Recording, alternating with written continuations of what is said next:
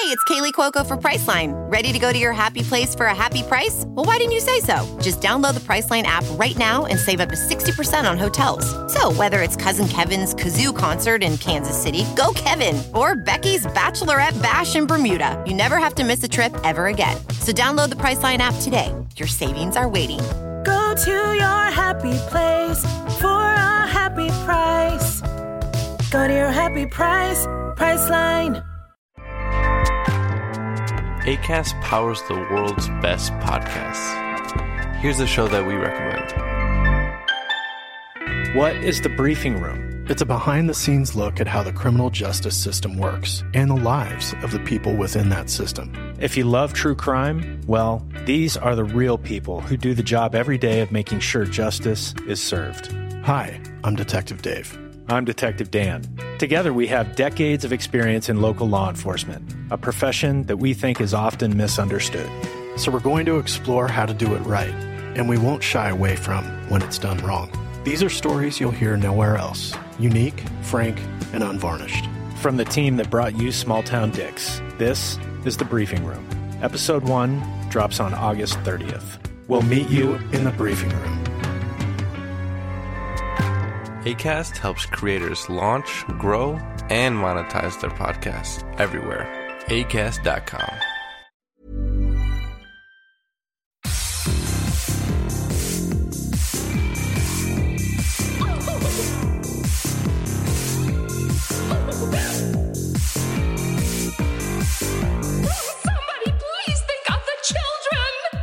And welcome back to Scarred for Life, the podcast where we open up old wounds by looking back at the films that scared us as kids. I'm Terry.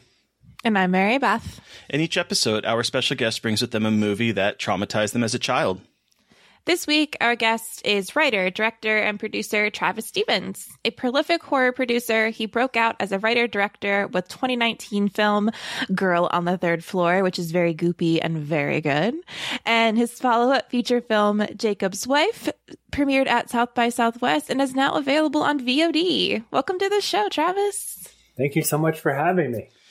Thanks for for joining us. I'm really excited to talk about uh, the the vampire design in particular. But before we do get into Jakob's wife, uh, can you tell us how you got introduced to horror? Yeah, I, I've, I've shared this over over the years, and and it's my very first memory of being alive. It was uh, peering through the vent of a 1970s van at a drive-in uh, through the Oh. air vent at some sort of horror movie on the drive-in screen, which I believe may be the Island of Dr. Moreau. Oh wow! Ooh. So it, it was something that had been there in my sort of consciousness. I, I was born and raised in Vermont, which is, you know, sort of a woodsy place. And so w- becoming a, uh, you know, heading into the teenage years, Friday the 13th, watching it at my friend's house. And uh, I think we watched um, part two was the first one we saw. And I had to walk home through the woods. oh And no! that the, the the sort of the last 10 feet of being in the woods there was it, there was the woods and then there was a big open yard and then my the front door of our house and and the last 10 feet of the woods in that big open yard was the most terrifying thing because I was like, oh, this is right when you think you're out in the open, that's where you're going to be murdered. Although before then, I, it didn't occur to me that there'd be killers in the woods. But uh, from that point forward, there, every time I walked through the woods, I felt like that. So No, it's always that last dash, that last dash to the door when when they Yeah. swoop down and get you. And that's it. And, and you know, I ran. I ran as fast as I could across that yard, with each step just being convinced that something was going to hit me in the back and and kill me. Um, It's like when- it's like when you run up the attic stairs, like and you're in the not attic Yeah. basement stairs. You're like, Oh, it's yeah. gonna get me when I turn off the light and have to sprint up. It's like a race. yeah, and you're going to trip. You're going to slip on one of Yep. the steps. You know it. and yeah, I mean, it's it's weird, and I don't know if you know. I've I've wondered if if people sort of identify with the horror films that sort of reflect the the environment that they're growing up in.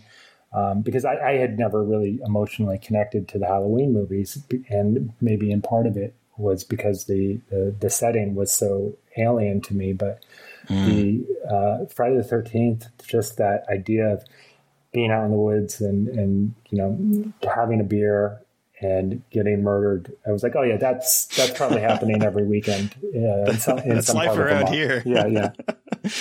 So of the the the the slashers, because you you brought up Jason. So is Jason your favorite of that kind of '80s slasher craze? Yeah, I mean, I feel embarrassed saying it because it's certainly No. not the most sophisticated, but uh, but you know, I, yeah, that was sort of. I think um, there's a real meat and potatoes quality to that series that I really, it sort of it worked, you know. Uh, Yeah. even if it's not the most nutritious meal.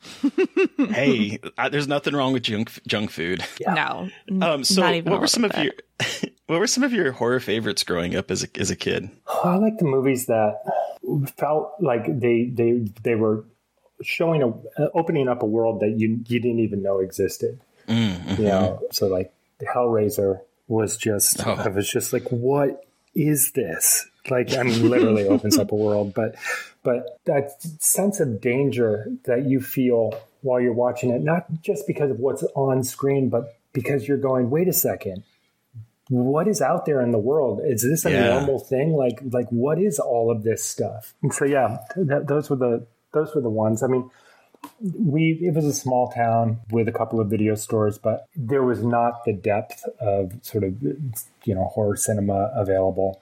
So Right. you know, a lot of a lot of the last I don't know whatever 10, 15 years has been catch catch up and just sort of listening to podcasts and being like, how have I never seen this? And just having my mind blown. I, I relate to that so much because um, I with my my early childhood I grew up in Alaska and then uh, we moved to the center of the country in Nebraska. So like my my horror education was those those big you know the the Fridays, the Jasons, the the the, the Nightmare on Elm Streets, the the Blobs, like that '80s, like the big bigger budget ones. Like there's a whole lot of movies, including the one we're going to talk about tonight, that I never saw until much much older. Yeah, yeah, and it's it's great because I I, I find there are certainly people that you meet, friends, or or even just people you listen to, where you're just like, wow, like you had you were tapped into everything at such an early age, and and I can appreciate that. But you know, you sort of come across stuff the way the universe intends you to, and. Uh, yeah, for me, similar is the big budget stuff. But but again, I think that's what I admire so much is like there were these bigger budget movies that were still weird as fuck. And like uh, the people, the people under the stairs, like I was just Oh like, my god. I was like, wait, wait, what? like, like, who is this couple? What is this movie? Like, Oh my god! When we first watched that, I first watched that this year, and I was like, "This is not what I expected. What the fuck is happening? Like, this is a movie that like is a classic, and this is not at all what I expected. It's so Yeah. weird." Yeah, just operating on its own sort of uh, rhythm and own logic, and and is also something that there's just this like really ex- not extreme. That's not the right word, but the, like a really strong flavor of what the fuck in something that is designed to be a pretty commercial. You know, I'll say product, but you know, Yeah. like, Yeah, no, just- yeah. the fetish stuff in that you're just sort of like it feels so dangerous. You're like, whoa. I love it when a movie can do that when when it is a, like a bigger budget type film, but it still is able to be as weird as People Under the Stairs. You know, it's it's that's that's such a fascinating movie because of the fact that it was you know Wes Craven and operating in the '90s. Like it, it's it's ama- it amazes me that stuff like that can get made. I love Yeah. it.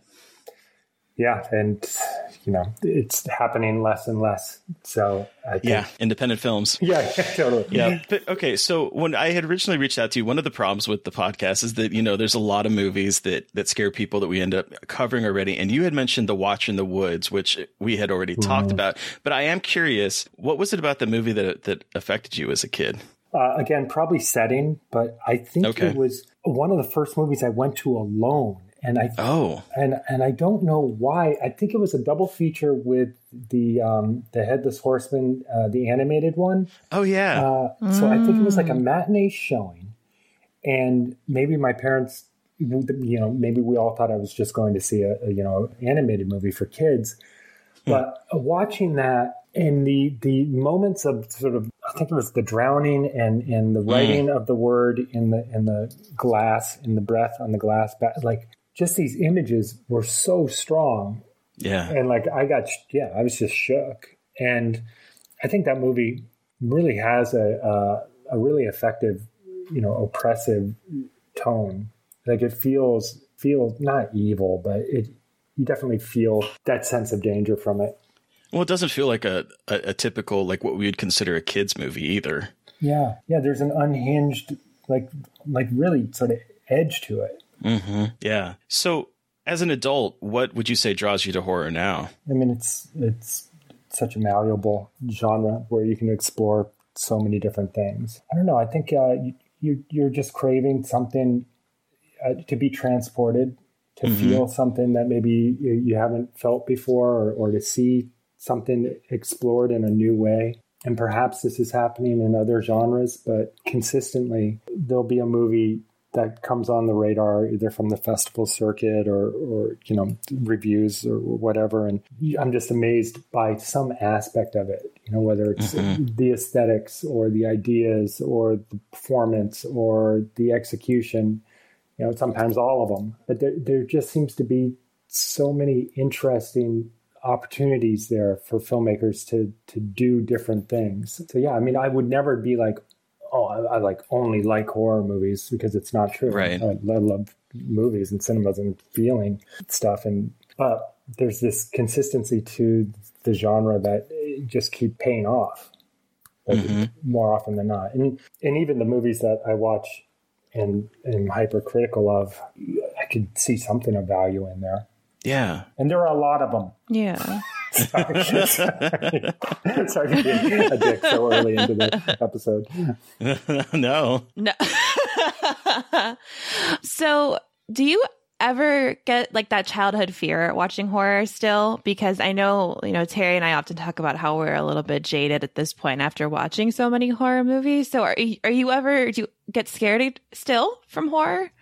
Yes, not uh, like you. I'm sure not as often, um, and and I think especially it becomes easier and easier to to or it becomes harder and harder to turn off the part of your brain that's um, uh, deconstructing and evaluating the, Oh, the tell me about it. mechanics of what's happening. Yeah, but there have been times.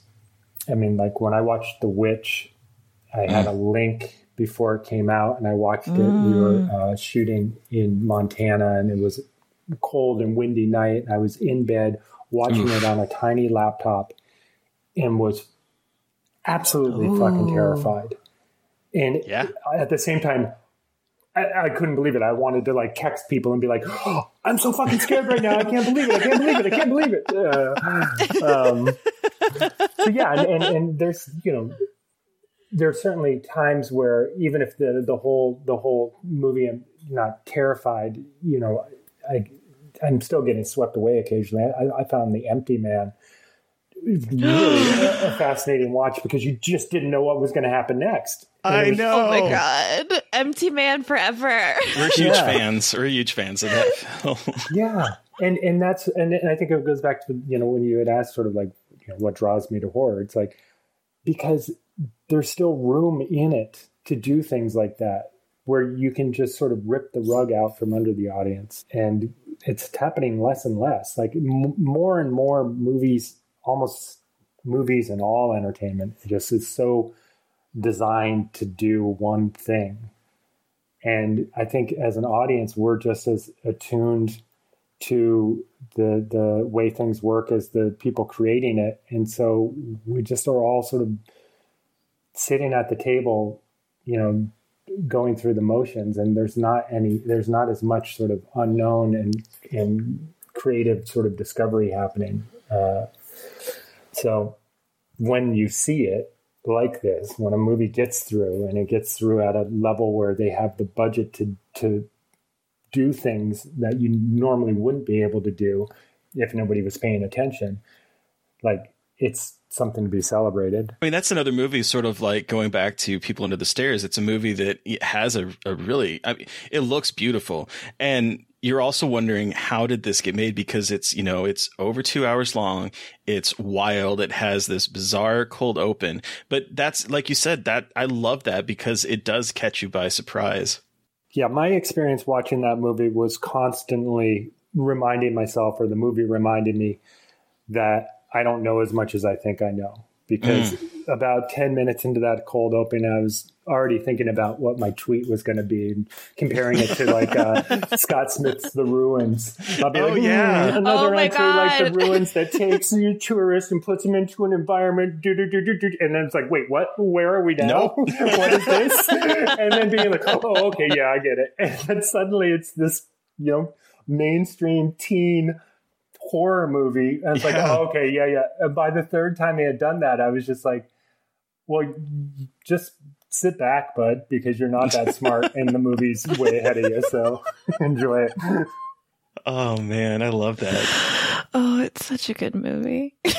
so um so go, going transitioning from from talking about uh, other people's movies let's talk about jakob's wife can you tell our listeners a little bit about what the movie is about Jakob's wife is uh, the story of Anne Fedder, who's been married to Pastor Jakob Fedder for 30 years and feels that her life has gotten small and she has been strangled by her relationship. And it's the story of a woman who, through a, a sort of a fantastic event, rediscovers her own voice and her own agency. Um, so yeah, it's basically uh, a marriage drama that uh, goes batshit insane once a vampire bites the lead character. well, okay, so what the what I love so much about this movie is getting Barbara and Larry together. And I know they were they were in you know You're Next together, but I, other than but they never acted against each other in that movie. So seeing the two of them together in this film it it reminded me how much of a powerhouse they both are and how much of a mainstay they are in independent horror. How how did this all come together? Well, so when when I had read the script, because Barbara had uh, found it and nurtured it and developed it, and she had sent it to me and said, "Hey, um, I, I this is a passion project of mine, and I'm going to produce it, and uh, would you, you know, read it as a favor?" And, and my reaction immediately was, yeah, uh, you're a friend and I want to do everything I can to help you.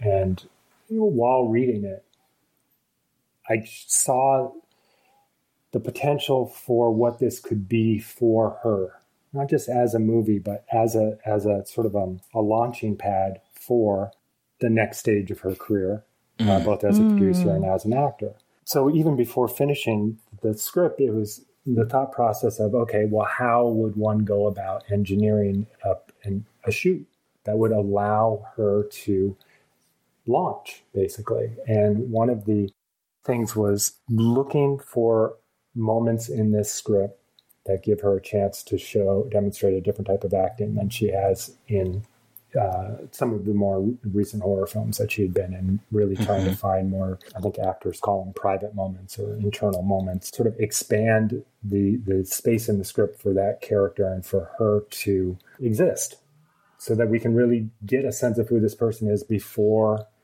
this crazy shit happens. And yeah. so that's like uh, on a, on a script writing level, but how do you go about filming that I, you know, especially on a low budget movie where there's not as much prep time. Mm-hmm. For Barbara too, it's a different style of acting. Yeah. So all of those elements, I was just like, well, Larry comes from a school of sort of a more grounded, naturalistic uh, performance. He's also a filmmaker, which mm-hmm. gives you a nimbleness and an understanding of of what the intention of a scene is. Like it, I was just like with Larry there and her I think she would have the support, and I would have the support, to be honest, uh, for us to capture something that feels more truthful than than whatever was on the page. So right, that that was it. Now we had all worked together on Ted Geoghegan's "We Are Still Here." Oh, that's and, right. And so I mm-hmm. had seen sort of what both brought to to a scene, and especially what they brought behind the scenes. And it just seemed like a pairing that would uh, accomplish goal number one, which is helping Barbara sort of have this showcase. That was a really long answer, and I understand if you just want to cut it up. No, no, I. It's fascinating. No, it's a it's amazing because I mean, this is like Barbara is like mind blowing in this movie. Like I've never she's in so much, but the way that the script really gives her room to like experiment and work with like her facial expressions and quiet, like kind of a quieter role is absolutely fantastic. And she, the way you directed her and her performance and like Larry supporting her, like she is such an amazing character and an amazing performer. Yeah, I agree.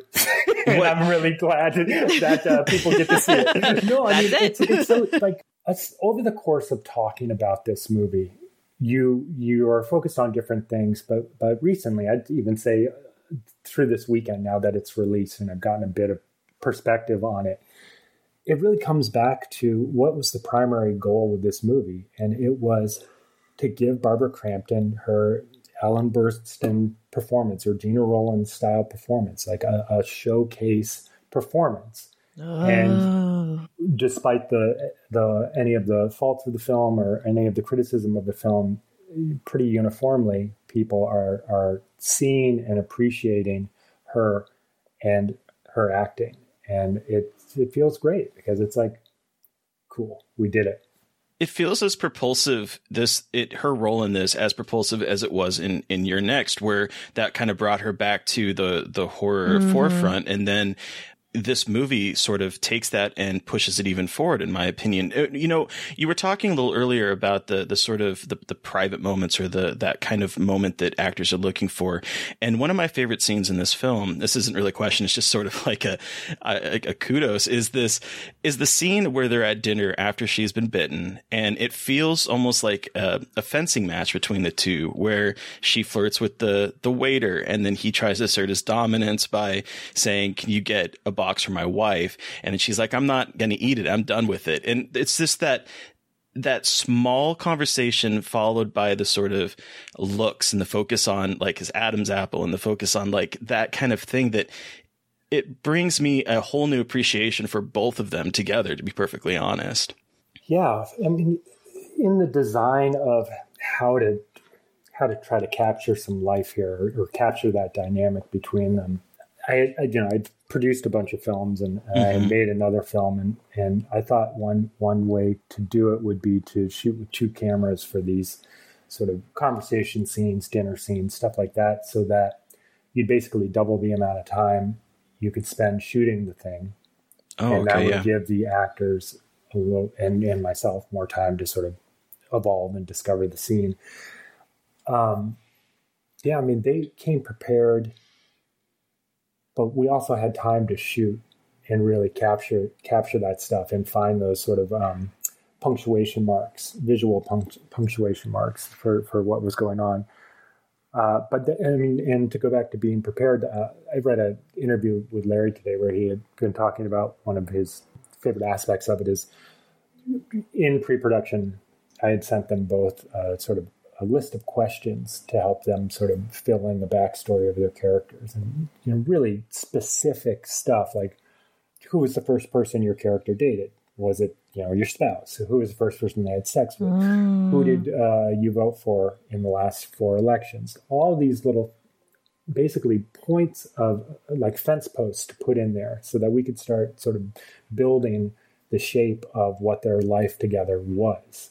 You know, where did you go to high school? Did you have you ever been fired? Like really, really, just sort of like things that are not in the script Oh. and things that did not end up in the movie necessarily, but allowed us to then come together and have conversations to define their relationship. It's like that's the fun part of the process. Is, mm, is the, mm-hmm. I mean, that's the artistic part and the creative part, and yeah. So with, with both of those things, I think that's part of why those intimate scenes, even if there's not as much dialogue in the ex- exchanges, giving information, I think both of the actors were so attuned to exactly where they were in this domestic battle as characters th- they were more prepared for it. Yeah. And so vampires. I love Yeah, yeah, vampires. yeah. and then the, the other thing. and then you know Yeah, yeah. the vampire Yeah, yeah. aspect. So I love this. Like this interpretation of the vampire is amazing. Like it is this kind of like freeing. It's freeing instead of necessarily this kind of like torturous immortality. I liked this this kind of looking at being a vampire as an escape from domestic life and how the master is this androgynous creature that is like i'm you know you can escape the way you're living now and do something different. So what was it like cre- like what was the inspiration for creating such a cool interpretation of the vampire? I think there were multiple sort of aspects that all came together, which was in the original script, the master had been uh, more traditional uh, male suitor character. Okay. And in looking at it and trying to figure out, you know, what could we do to sort of land this theme differently. the it was you know it just was clear like well if you change the gender so it's you're removing the suitor aspect of it that opens it up a lot and once you do that then it's there was this other sort of thought process of wanting to honor classic vampire movies and knowing that I wanted this movie to sort of transform uh, with Anne over the course, and so to end up in a place where, in the last act of the movie, you're really 100% in an over-the-top 80s style vampire movie. Yes. It seemed like okay, so here's a way to do both and also do something new. So there's like a yeah, the sort of thematic motivation, and then tonal motivation and, and aesthetic motivation. Because to be honest, uh, I there are so many alt vampire movies that I love, but also I like a capital V vampire movie, and it was so nice to do that and be like, here she is. This is a motherfucking vampire who just walked into the scene. it's we're not playing around. Uh, so. I love that. And Bonnie Aaron seems to have such a good time with this role. Like she just seems to be eating it up. No pun intended, but I just I, I love her in this performance. Yeah, it's, it's you know similar to what happened with Barbara, and and to to to a certain extent Larry too, where we're sort of like, hey, here are some actors who are really experienced, and maybe um, not typecast. I don't want to say that, but maybe the the they don't often have roles that that um, give them as much to do. I mean, Bonnie was another uh, actor who's clearly had some huge cinematic moments in her career that everybody is just like, holy shit, I love that scene.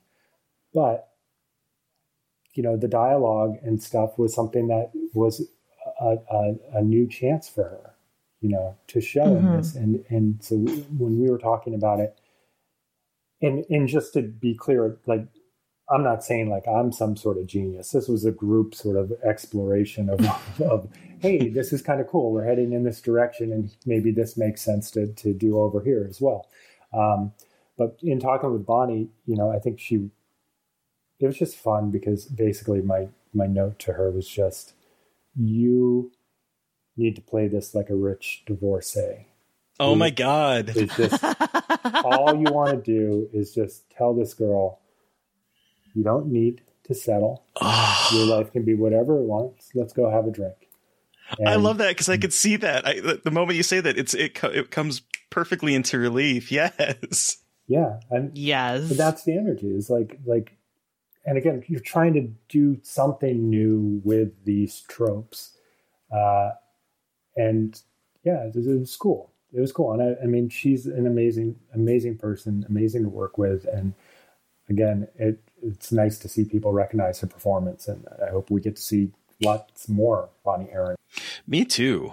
Oh, so before we, we, we do wrap up this portion of it, I, I gotta say, Tara Busch, composer, vinyl, when? in the works. I think I think by the time this airs, the the digital news, the digital release news will be out there, as well as perhaps the record itself. And then talks are underway about the hot wax version of it. Yes. Yeah, Hot wax. and she's Hot amazing wax. to work with. She's an amazing musician, and and on this sort of sculpting this '80s style score, where not just because it was synth, but like uh, like going back to Friday the Thirteenth, like I would just send example after example of scenes where it's not the most sophisticated music in Friday the Thirteenth, but the space in between the notes and and and the instrumentation choices accent what's happening on screen so effectively. And that's something that really has fallen out of vogue with like modern horror horror films which tend to be almost more sound design score and so working with Tara on coming up with something that you know, dings, dongs, and sort of moves through in that sort of like throwback style was uh, was a lot of fun. Plus, I, I just got to say, loved hearing Concrete Blonde.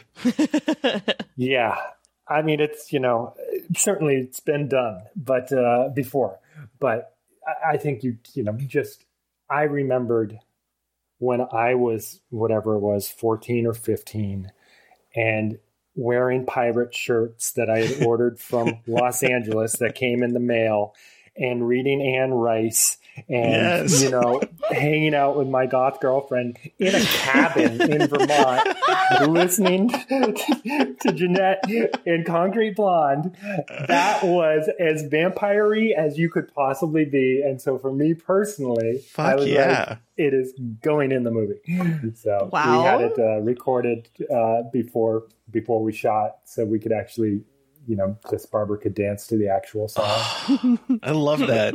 I love I was that. thinking ideal, ideal, ideal situation. Goth, goth couple in the woods listening to. yeah it was I mean, this is what you're you're trying to find your connection to this the, the the material, right? And and what is it? You know, what is it that made you feel? What what what is it about it that has some kernel of truth to it? And and yeah, that was that was fun. So, Travis, we've talked about your horror history, we've talked about Jakob's Wife, but what movie did you bring with you to discuss today? I would love to talk about Ken Hughes' Night School. Which I would was- love to talk about this too. I would oh love to. So okay, so the first synopsis I'm going to read of night of night school is very dumb, but it's very funny. It's like a tagline: "Who's been decapitating the innocent girls at a local night school? The police are baffled." That is literally the line at the top of IMDb. it. it's like the main synopsis for this movie, which is not. It's No. Very awesome, but it doesn't really tell you anything. But to get a to get a better sense of the film, a Boston police detective investigates a series of gruesome decapitations of various college co-eds committed by a helmeted, black leather-clad serial, killer, which leads the which leads him to suspect a well-known anthropology professor as more than just an adulterous teacher. Dun dun dun. Dun dun dun. So, Travis, I got to know, uh, give us your horror story with this movie. How old were you? How did you see it? When did you see it? Give us all those dirty details. All right, I am going to try to set the stage here by doing some math, which will take a second. I was born in okay, seventy-two. So, okay, so I would have been either nine or ten years old, and our family had, was moving from a house in New Hampshire about ten minutes away to our house in Vermont. And during the move, my parents said hey, maybe it's better if you're with a babysitter while we do all this move. So Oh, my boy. experience with this movie was sitting on a couch in a living room in some stranger's house, Oh boy. and they just sort of put on the TV. And this movie was playing. And at the end, it was nighttime when my parents came to pick me up. We went to our new house, and I went to my bedroom for the first time to go to bed. I got into bed, and there was a direct line of sight from my bed, from my pillow, through my door, through the bathroom door, into the toilet. Which there is, a, oh, there is a scene in this movie featuring a toilet that is so fucking horrifying. And I was seized with fear and and got out of bed, had to go and sleep downstairs. I think I slept downstairs for the first few nights in in that new place. So You obviously can't see my face, but I just put my hands in front of my mouth when you said that because I'm just imagining 10 year old Travis just seeing a decapitated head in this gross toilet, and that is being the image you're carrying with yourself to the new house. Oh my God. Yeah, and there was something because the house wasn't fully unpacked. So the house itself was a little stripped down and bare, which kind of felt a bit more like the movie bathroom. Like there wasn't. Mm. I mean, it was a set basically to me. It was the first time I had ever been there, and Right. and here's this thing, and I and literally like we basically finished the movie, and I got in a car and went to this. So yeah, it really it really struck me, and and there's such a just a, a sleazy quality to this movie that no 10 year old should ever ever experience you know. Well i mean yeah, yeah, if you want to turn out awesome maybe you should experience it so okay, so we have the decapitated head in the toilet, which is probably the like the high point point for me in terms of this like the the griminess of this film. But were there other sequences that that stood out to you when you were a kid, or was it just I- that moment? i don't want to ruin it for everybody but every Oh no, we're gonna go time- spoilers. Okay, We're gonna okay, talk great. about this. We're tearing this Every movie oh, single- apart. We're gonna talk Every everything. single time they find a fucking head, I'm like, that's absolutely terrifying. The turtles, the soup, the turtles. Like it's a, it's it is a it is so mean spirited. Yes. Yeah, and this is the director of Chitty Chitty Bang Bang. I know. So His how- last movie too. Yeah, well, because he realized, fuck it, I have made one of the greatest horror films of all time. I can step on to the next phase of my life. Why, why fuck around anymore? I- I mean, you you go from you know Casino Royale to Chitty Chitty Bang Bang to Night School. That is uh, that is quite a, a trajectory, right? Yes, range, absolutely. The range. Yeah, and there's, you know, I, I, at the time I didn't understand it, and uh, you know, I maybe won't be able to speak to it uh, with the best um, perspective now, but just the fact that it was a female killer who was pissed off. Yeah. Oh, it was such a surprising reveal. Like I, I couldn't wrap my head around it then, and even later in life, it was like that's so fresh, and like to be pissed off and to have a reason for why she was doing what she was doing just felt like different and and again not more dangerous, but just sort of like, oh, wait, what? This can happen? I I like I almost like I gasped so loud at that moment. I was like, "This is the best movie I've ever seen." Now, like I love a movie with a female killer, and it's so hard to find. It's like not very common, especially in slashers. And this one, I was like. Oh Oh my god, she's the she was the final girl, but actually she was the killer all along. And it's such an in and like the we'll probably get we'll get to this later, but like the gender dynamics of this film are very fascinating. And then her reasoning Yeah. for being the killer is just so wild and cool. And I don't know if cool is the right word, but I just love the construction of her character and that that was how they decided to end it. Like, I saw a lot of parallels with this with Black Christmas, especially with discussions of like abortion and that kind of thing. Yeah. Sorry, that was my k- kitten trying to get out of the. Yep. there's my. Yep. the joys of podcasting. She has a little Siamese cat that is just goes from demure to playful in like an instant. Amazing. Mike, that Okay, cat. we're good. I want to Sorry hear about that. the house. She will too. She has a lot to say. She She's does. got a lot of opinions. She's um, a critic in including- training. She is a critic in training, and like the little like thing that makes the noise, like the door stopper that you can flick and it makes that loud ass noise. She knows that if she hits it enough times, we'll let her out of the room or like do something She's for trained her. you. Like she's too smart. It's Yeah. a- a problem. Anyway, my, my partner calls cats uh, pillows with knives for fingers. I love it. wow, that's amazing. One more thing about Night School that that even at a young age made such an impression was the, the sort of look of the killer and the weapon the killer used was so real world. You could wrap your head around it, but also exaggerated. And it was just sort of like, what is this? Like, what is that knife? You know? There's not enough kukri uh, slashers. Yeah. Oof. Also, I felt I felt very excited that I've seen that before in um, Forged in Fire, the knife making show on History Channel. Just like like been like my go to one of my go to pandemic shows, but it's very it's it's like it's so much scarier than a knife because it's got that curve in it, and there's something so much there's something cr- even more cruel about it than like the typical machete that we see or like Yeah. Big knife that we see. Uh, and I'm sure it's got to be intentional, but that is a very phallic weapon. Oh yeah, Oh yeah. it really and is. it's like it, all of those things add up, you know. And you're just watching this thing that on its surface is one thing, but it's like there's all of these decisions that have been made in the creation of this thing that you think you have your head wrapped around that are really fucking clever. Yeah, so I, I kind of that is the thing that, that jumped out at me at this with this viewing in particular was the flow of this movie where it starts with the of course the the first death and then we're following Judd the policeman the detective and when he goes to the school all of a sudden the story transitions from being about him and it it introduces Eleanor who of course we're expecting to be the final girl and it follows her for a bit and then it goes to Kim for her death. But the way the story just sort of flows from being this detective story to being a, a slasher movie and then back to a detective story is is really fascinating for a 1981 slasher. Yeah, I mean, it, and maybe this is because the filmmaker had come from such big movies, right? Like maybe Yeah. he just mm-hmm. brought a, a, a, a level of experience and craftsmanship well beyond what this movie would normally receive. You know, because it's Yeah. it really does even visually.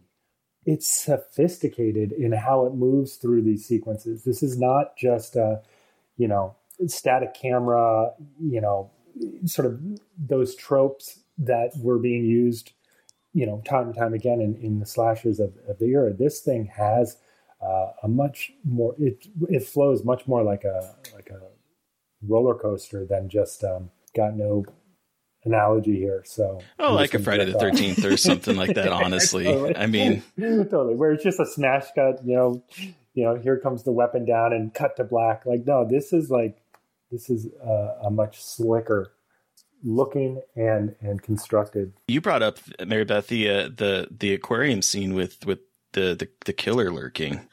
like the editing in this movie and this like this is with the aquariums the killer because it's like i was like oh they're just at the aquarium this is really weird just like these lo- like these these quick shots of of the person the diver feeding the Yeah. sea turtles and the sharks and then you just see the killer kind of peek his head or her head around the corner and then disappear. And I was like, what's happening? And then, you know, he reveals that the diver is a woman and all this stuff. But then when he cuts off her head and then he decks the sea turtle with Yeah.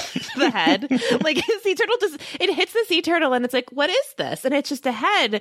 And it's these creative moments that I've never seen before in these, in like a slasher. And this, like you said, Travis, it's like, it's mean, Yeah. but it's so different and like the editing also there's a that that scene when Eleanor's in the shower and there's some like she's has run away from someone following her and she locks the door and she's in the shower and you're waiting like it's her and then it quick cuts to a hand ringing the doorbell and then the shower head and it's like all these really fascinating quick cuts where you don't know what's going to happen or you think you know what's going to happen.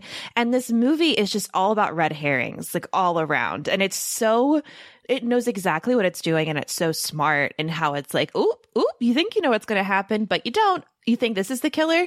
No, it's not. You think this is going to happen to her? No, it's not. And it's just so smart. Yeah. And I wonder if, uh, and this is pure speculation, but I wonder if maybe the Ken Hughes, like, not looked down his nose at the genre, but maybe coming from what he came from, he brought that mean spiritedness in, like almost like a, like, oh yeah, you you you want to you want to see this? Let's take it even further, you know, um, Mm. because it it there is a lot of specificity to those moments, like the ones you just discussed, and and and really really pitch black humor to it. I mean, in that aquarium scene, when you cut outside and there's the couple walking down, and it's the aquarium's built into the side of a building, and you just see the turtles pecking out the flesh of the neck, and this couple is sitting there Oh my watching. like, God. like that is hilarious and so gruesome.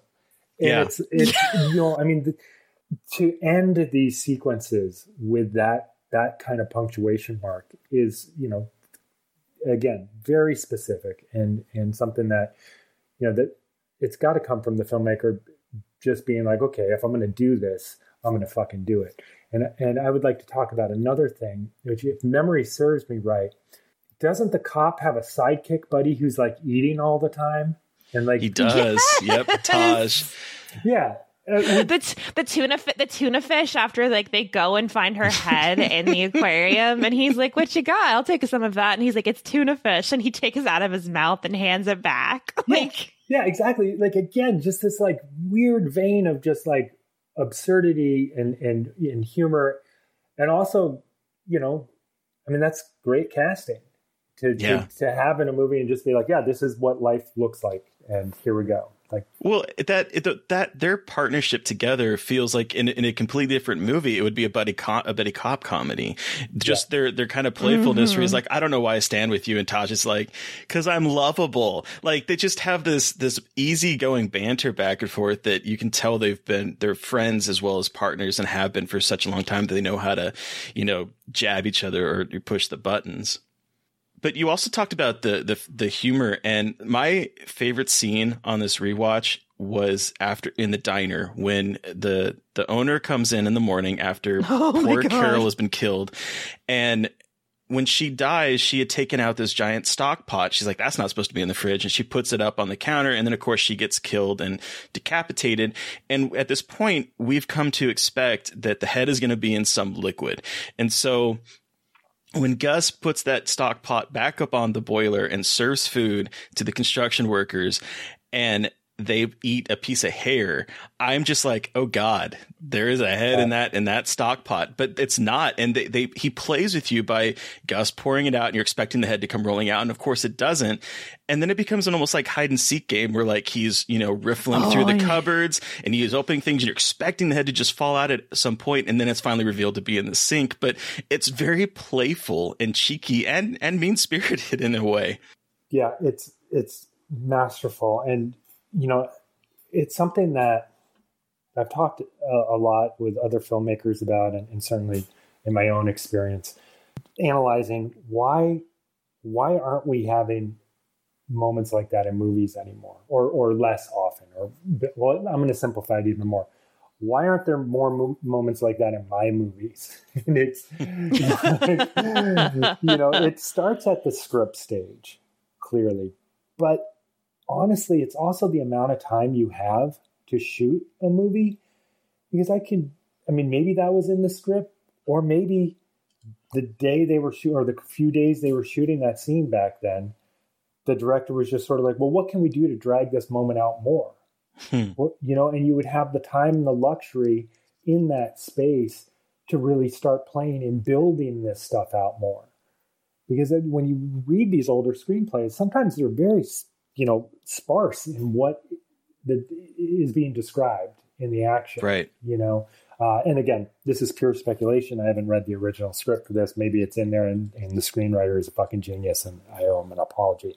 But but conceptually, those are the types of things that can happen. Yeah, it's also interesting though, because the, screenwriter, it, her name, it's it's Ruth Avergon, so it's a female screenwriter, which you don't see a whole lot of for for slasher films. But this is like her only movie that she's written, and so I'm, it it makes me curious about like what happened to you, Ruth? Where did you go? It- Was it why are you no longer making movies? Why what why was it just this one script? I Because just it's it- based it's on like her life, and she got it out. and she's there, then- Eleanor. yes, exactly. Oh my god, this is her. This is her like very s- sneaky admission that she, in fact, is an Eleanor all along, and her lover took one took one for the team. I'm gonna start looking at decapitations in Boston in the 70s and see if, Mm-hmm. if there's an unsolved cold case.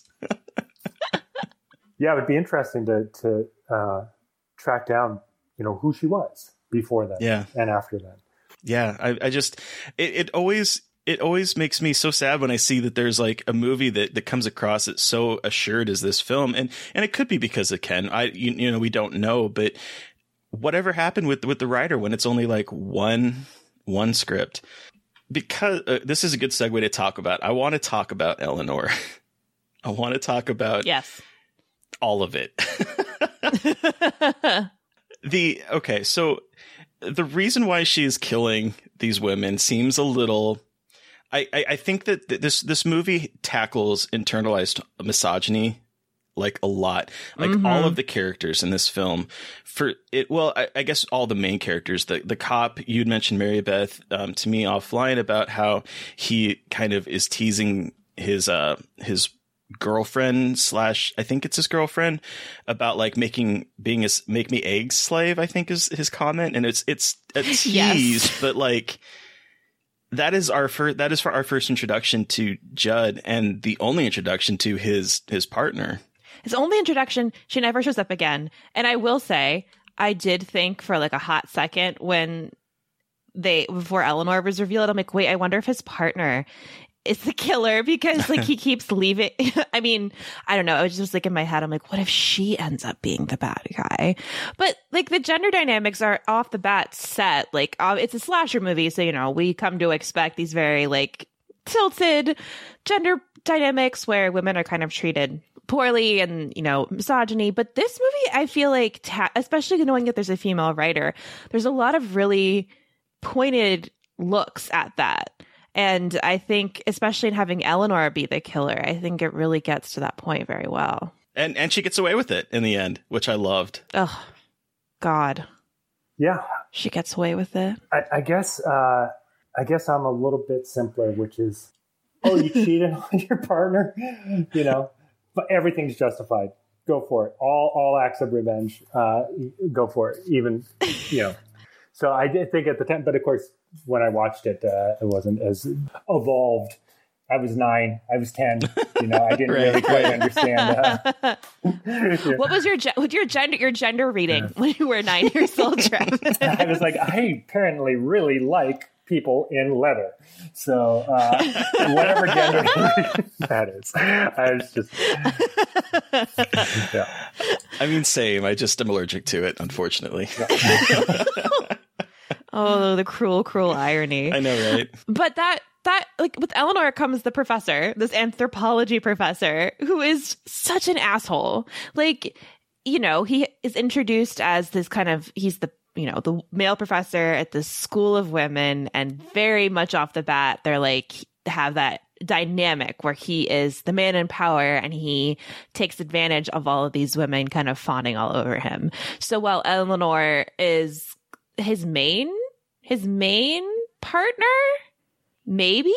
He is also has all of his side chicks and he doesn't care about any of this. And he he is so it's so funny. He's so obviously set up to be the killer that i knew off right off the bat that he wasn't yeah. the killer. I was like this is just way too obvious. Yeah my memory and, and you guys can correct me if i'm wrong but it felt like almost like he was d- sort of using his field of study as like his game on these students. Like I, I, just had this this memory of sort of being like, wait a second, because it, it, he's a is he a uh, anthropologist? I, what is what was his field of study? Yeah, anthropology. Yeah, I, my memory was just sort of like feeling like, oh, this guy's just like using this as a front to mac on everybody and to seem like basically sophisticated and, and an ally actually being a trash. Yeah, I, I mean, I, I obvious, yes, I agree with you 100%. But, you know, the mm-hmm. movie does an interesting thing where it, you know, it, it compares people in power and those not in power because also his foil is the headmistress who is also in power over the, this troop of young women. And she uses it to get one of the women in bed. Like, so you have this sort of, I mean, on one hand, I was kind of like, eh, we got a predatory gay trope in the 1980s. I mean, big surprise, mm-hmm. but it's also like comparing the two where she is so upset with, with him. And she even talks at one point that, you know, I'm going to fire him. He can't be taking advantage of these young girls. By the way, Kathy, would you like to sleep over at my house tonight? Like the, the, the dynamics between the two couldn't be more apparent. And I, for the longest time, even on this, this rewatch, because it's been, I saw this a few years ago and on this rewatch, I completely forgot that it was Eleanor. I thought again that it was uh, Helene, I think is her name, Helene Griffin, the headmistress that was the killer because she just, because obviously it couldn't be the professor because like you were saying, Mary Beth, that uh, it seems to be so focused on him as being it. But her dynamic is so interesting to the story, even though it, it kind of falls into that trope.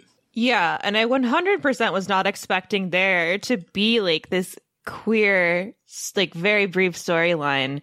And like, you know, obviously it's the 80s, but it would have, I would have loved a movie where it's about her like being very manipulative and something like that. But maybe they can remake, we can remake it. Travis, can you remake this movie and change Well- the story to, to be gayer? That, that was going to be my question to you guys. Uh, I would do. I would work for free for as long as it took to help this movie got remade, get remade. But I think uh, I'd love to see a woman direct it. Yeah, no, I'm- Right. I was texting Terry and I was like, this is what if we this is remade as a Giallo rape revenge movie directed by a woman? Yeah. So, Like I have a vision. that, and that was going to be my question: Who should direct this? Mm. Oh.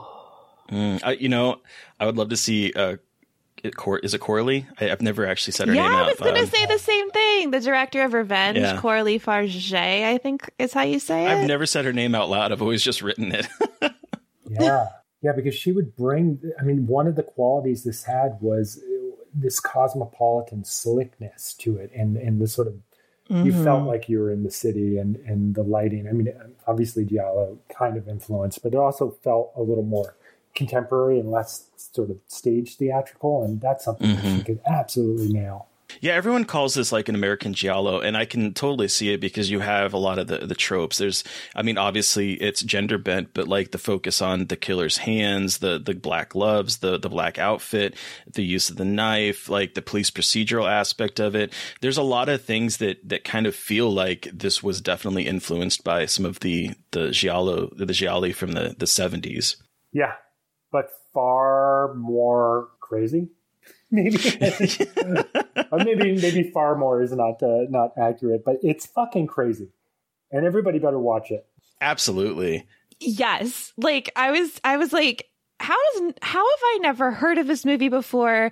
How have I never seen it? Why is not everyone talking about this? I feel like you know, this is the kind of slasher that I feel like so many people would be into now, especially as like, you know, horror is evolving and there's just so many amazing movies out there. I feel like Night School is such a good example of these of one of these movies that needs to have like a renaissance and like a rebirth of people appreciating it because holy shit, it's so crazy and it's so good and it's so weird. Like it's just so different from anything else out there and it deserves just to be recognized for that creativity alone. Yeah, and I think there's, you know, I I mean, we've talked about so many different aspects of this, but there's so much. Like, basically, you've got a movie here that has a core concept of how this killer functions that is really, really clever, and a new screenwriter could just riff on, basically. I mean, Mhm. not to spoil it, but okay, what type of sequences can I create that end up with a head in water? like that right there, it's like almost like a final destination uh, challenge for screenwriting Oh my god. Where there's there's a dynamic to it that is just so specific that can really be a jumping off point for for a writer. And then there's the look, and then there's the gender uh, dynamics aspect of it. There's so much that is specific to this, and how they all work together is really fascinating. Yeah. So, you know, I, I was thinking back about this movie because the reason I, I've I never saw this as a kid. I, it was one of those movies. I, you probably have experienced this as well, Travis, where you're a kid and you're walking through the VHS aisle in the in the horror section, and you see these covers, and they sort of like they pull you to it because like the, the covers in the in the 70s and the 80s and the 90s were so evocative and so interesting. And I remember this this cover because it was basically um, like a school photo of Eleanor, except that her it was cut in half, eh, and there's like you see the blade of the kukri on the side, and then there's like a blood splat. And I remember being a kid and thinking, "Oh my god, you can die at night school!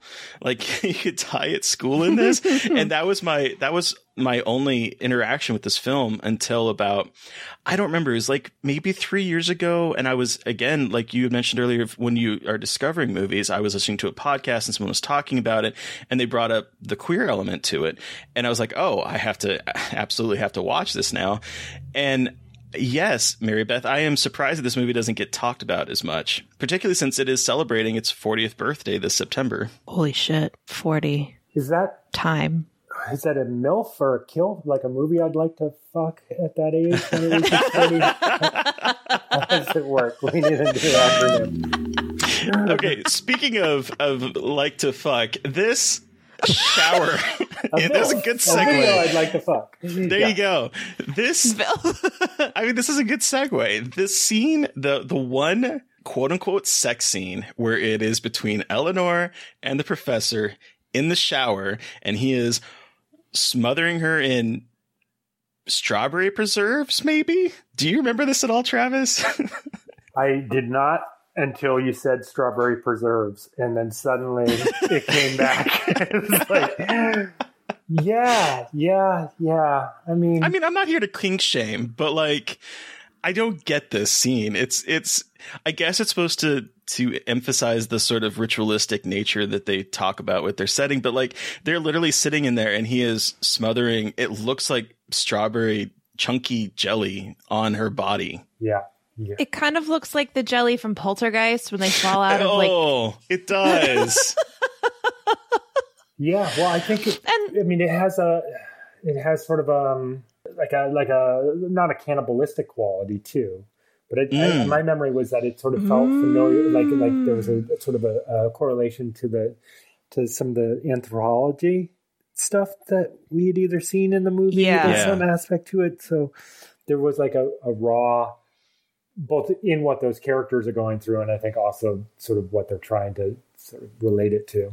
Well, and again, the camera is playful because it first focuses on the bathtub full of like it looks like it's full of red like blood, and then you, it reveals that they're just in there being painted with with jelly. But it, it's again the way that the camera and and and Ken uh, Hughes plays with expectations because I. Was thinking earlier when you were talking, Mary Beth, about that the way that, that that shower scene is initially constructed, where she where she thinks someone's in the house, and it reminds me of Psycho, where there's like the focus Yeah. on the shower head, and we get the we're, the camera is actually inside the shower with her, and we see a form moving through the the sort of it almost looks like a body bag, like the the the curtain is like plastic in a way that body bags are in films, and she sees like a form coming in the room and it reminded me a lot of of Psycho in particular with that kind of homage.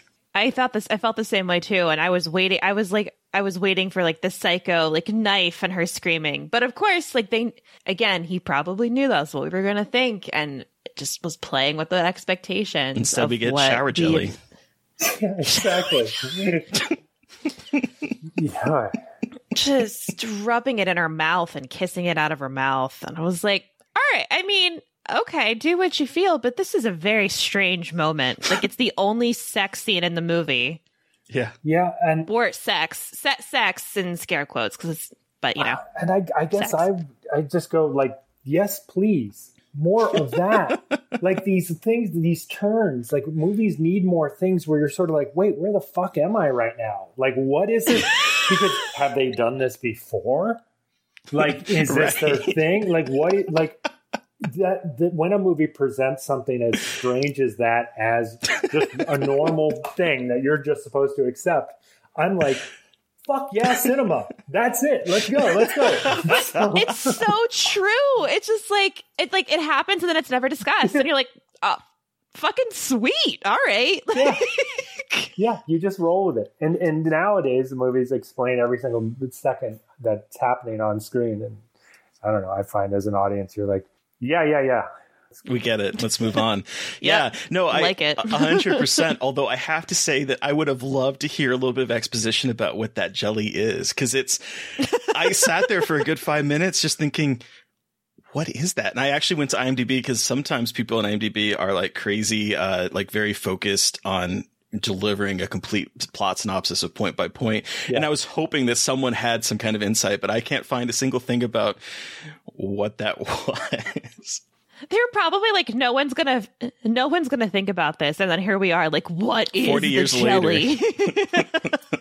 Yeah. I'm gonna pitch a piece like that closer to the anniversary. What was the jelly, and why was it this way? An expose, and just write about this like one minute long scene. Yeah. M- More, more, you know, gross foods and horror films, please. Oh, yes.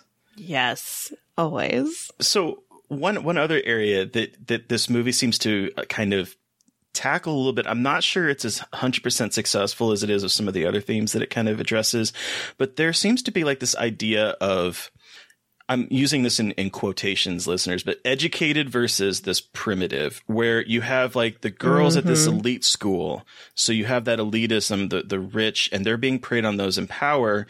And then you also have, we have the only other characters we see in this movie are more of the, the, the quote unquote again, working class, where you have Carol, the waiter at the waitress at the diner and the construction workers and the bus boy.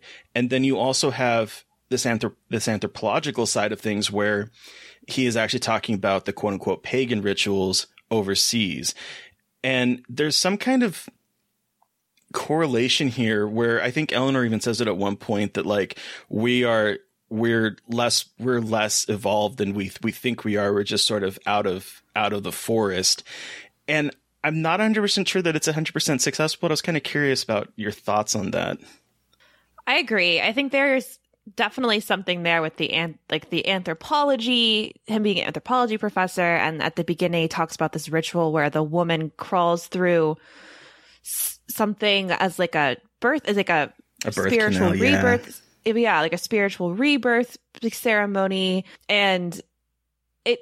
And then, then, then there's like the jelly smearing, which I think I feel like has something to do, like feels like it's related to that. And there are these moments where they try to make this connection, but I don't, and I don't think, like you said, Terry, it's that successful. I think it's brought up.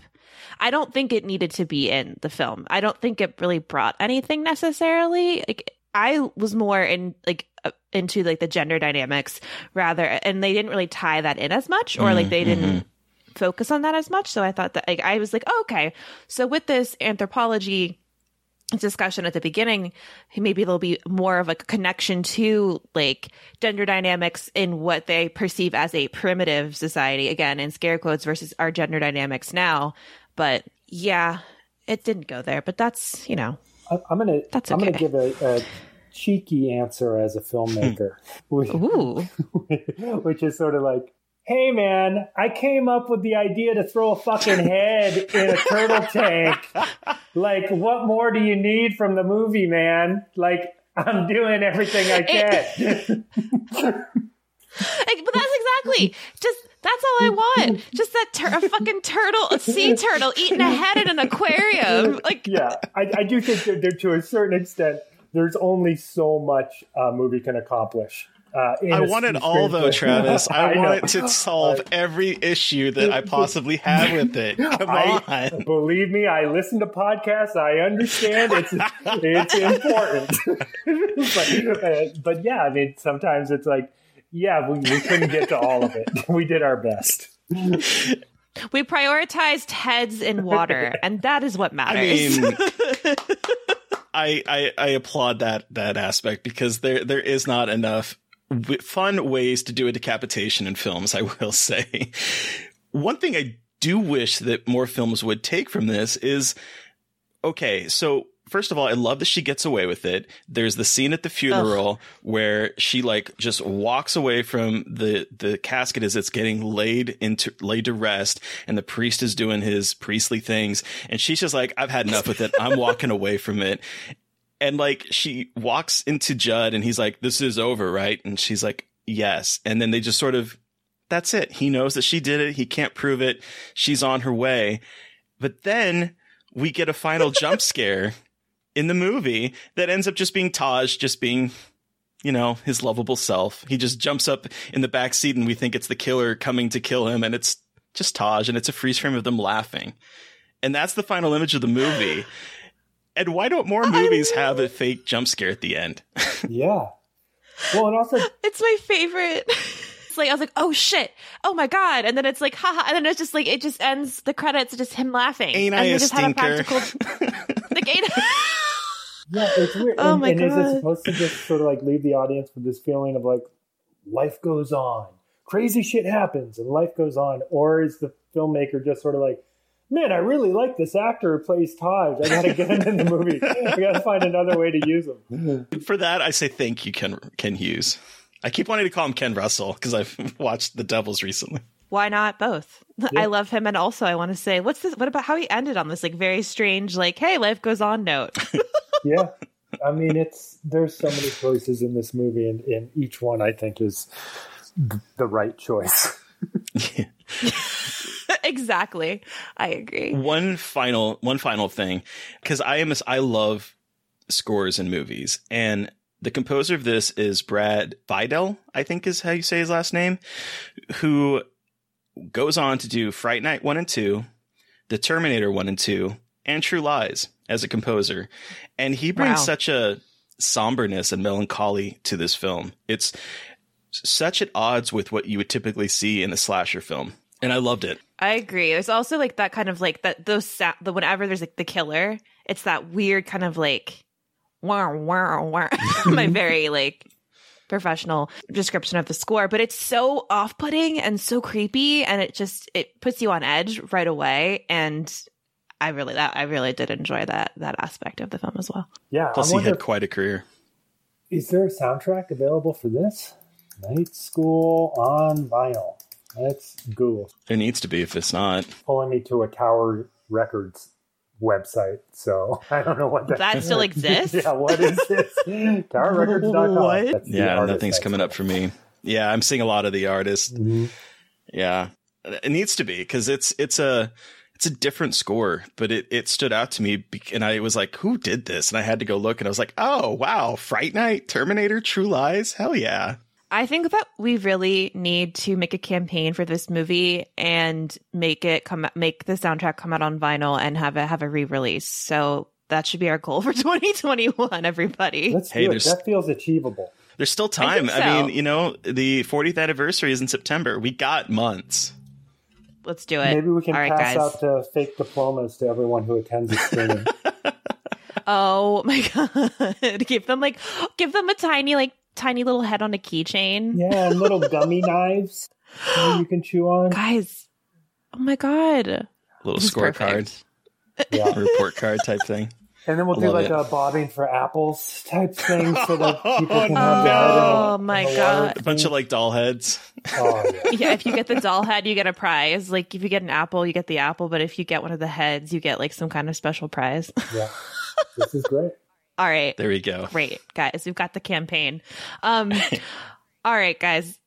So Speaking Terry. of heads, heads. Terry, how many aquarium heads out of five do you give night school? There we go. For some reason my brain went empty.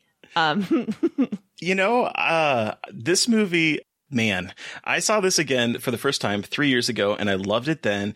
I completely forgot about the killer and watching it again was like watching it for the first time. And there is something very special about this movie.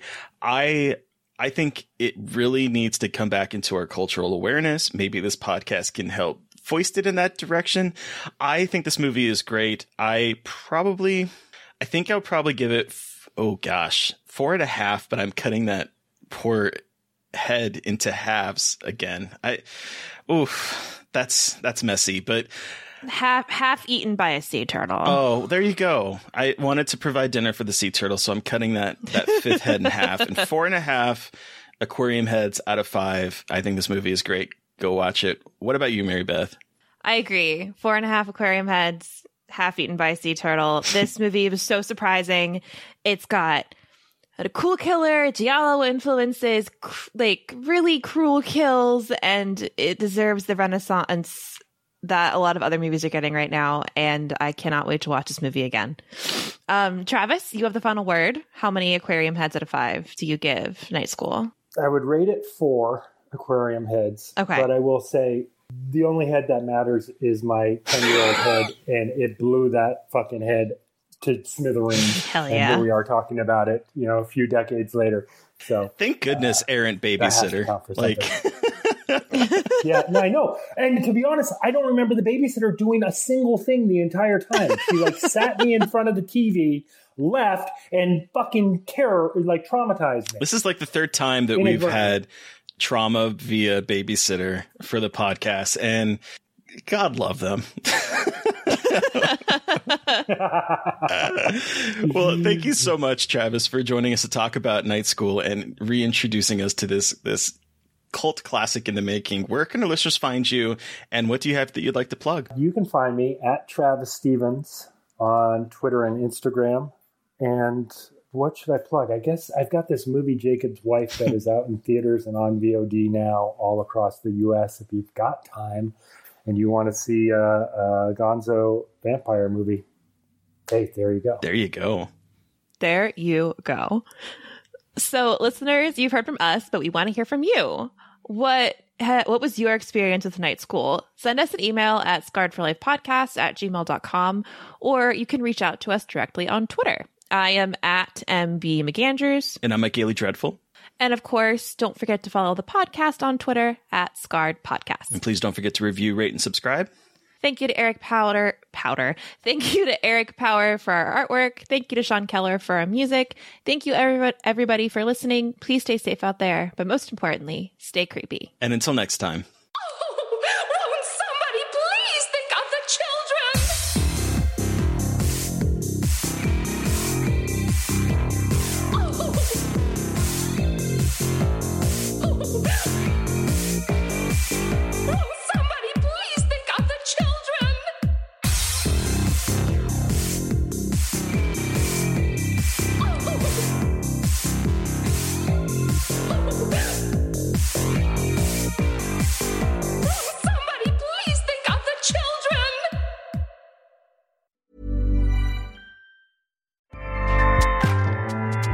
ACAST powers the world's best podcasts. Here's a show that we recommend.